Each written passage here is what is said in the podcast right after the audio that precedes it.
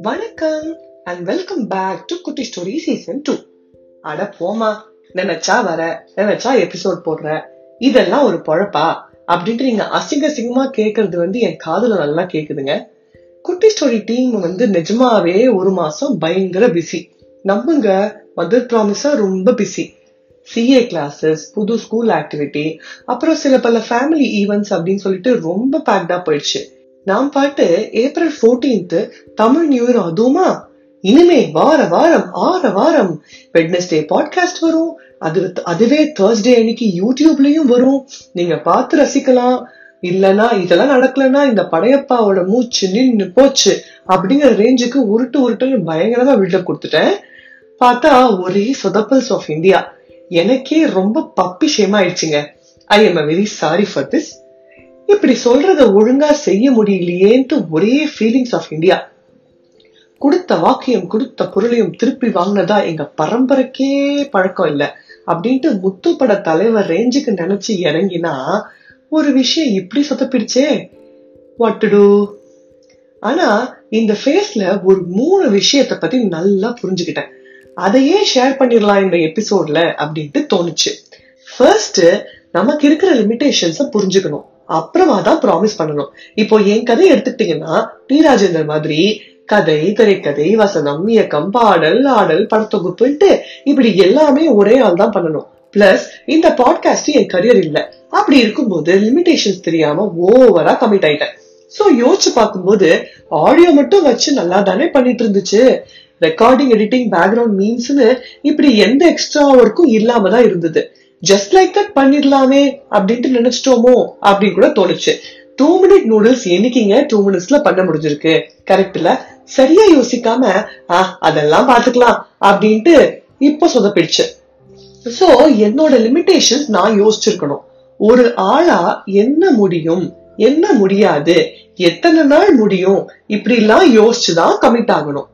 ரெண்டாவது room for error ஒரு விஷயத்த பிளான் பண்ணும்போது அது எல்லாமே நினைச்ச மாதிரி போகும் அப்படின்ட்டு நினைச்சு ஒரு விஷயத்துல இறங்குறது பிளானிங் கிடையாது.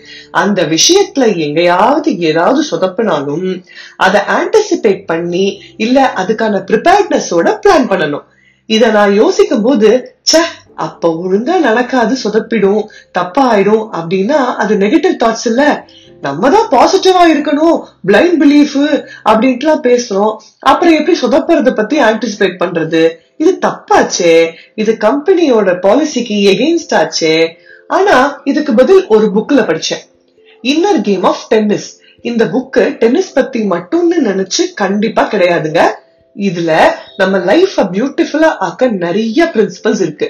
இந்த புக்ல என்னோட பாசிட்டிவ் திங்கிங்னா நெகட்டிவ நினைக்கவே கூடாது அது தெய்வ குத்தம் அப்படிங்கறதுக்கு பதில் இருந்துச்சு.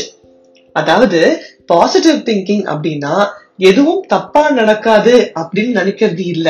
ஏதாவது தப்பா ஆனாலும் நான் ப்ரிப்பேர்டா இருந்து அதை சரி செஞ்சிடுவேன் அப்படிங்கிற அந்த கான்பிடன்ஸ் தாங்க பாசிட்டிவ் திங்கிங் சோ எனக்கு உள்ள இருக்கிற பக்ஷி வேண்டாம் ரஞ்சு உனக்கு இருக்கிற வேலையில வீடியோ எல்லாம் ஒழுங்கா ரெகுலரா போட முடியுமான்னு தெரியல.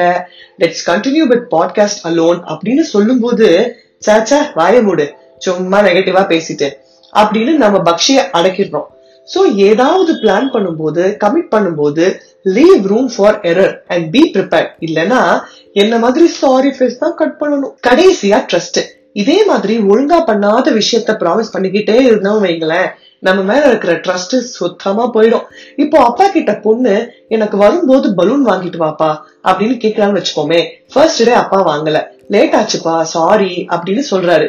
இப்படியே ஒரு வாரம் ஆகி தினமும் ஒரு ஸ்டோரி அப்போ அந்த பொண்ணு இந்த அப்பா இப்படிதான் சொல்றத செய்யவே மாட்டாரு அப்படின்ட்டு அப்பா மேல உள்ள நம்பிக்கை போயிடும்.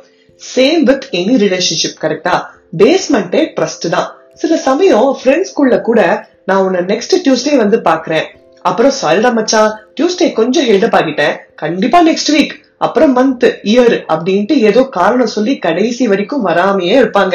ஒரு பாயிண்ட்ல அட போடா நீ எப்படியும் வரமாட்ட அப்படின்ட்டு விட்டுடுவோம்ல. சோ ரிப்பீட்டடா சொன்னதை காப்பாத்தல வச்சுக்கோங்களேன். இல்ல சொன்னதை செய்யலன்னா பில்டிங் ஸ்ட்ராங்கு ஆனா பேஸ்மெண்ட் வீக் ஆயிடும் சோ சுருக்கமா என்ன சொல்ல வரேன்னா இனிமே முடிஞ்ச அளவு ரெகுலரா இந்த பாட்காஸ்ட ஷேர் பண்றேன். மெயினா இந்த வீடியோ கீடியோ அந்த மாதிரியான எந்த ஸ்டண்ட்டுமே இல்லாம ஒன்லி பாட்காஸ்ட்ல மட்டும் என் குரலை மட்டும் கேளுங்க. போதும். இனிமே வீடியோ பாக்குற தண்டனை எல்லாம் உங்களுக்கு கிடையாது. அவ்வளவுதாங்க. இருங்க இருங்க. எபிசோட் முடிஞ்சிருச்சுன்னு அப்படியே போகாம ஒரு நாலு விஷயம் பண்ணிட்டு போங்க. நாலா அடைச்ச சாரி பழக்க தோஷத்துல சொல்லிட்டேன். நாலு இல்லைங்க மூணு தான். ஏன்னா யூடியூப் இல்லைல்ல. ஃபர்ஸ்ட் இந்த எபிசோட ஃப்ரெண்ட்ஸ் அண்ட் ஃபேமிலியோட ஷேர் பண்ணுங்க. ரெண்டாவது எங்க இன்ஸ்டாகிராம் பேஜான யுவஸ் அண்டர் ஸ்கோர் குட்டி ஸ்டோரியை மறக்காம ஃபாலோ பண்ணுங்க. அப்புறம் கடைசியா மூணாவது உங்களோட தாட்ஸ் எதுவா இருந்தாலும் கமெண்ட்ஸ்ல சொல்லுங்க. அடுத்த எபிசோட்ல இன்னொரு இன்ட்ரெஸ்டிங்கான விஷயம் பத்தி கேட்கலாம்னு தெரிஞ்சுக்கலாம். அது வரைக்கும் bye from Kutti story team.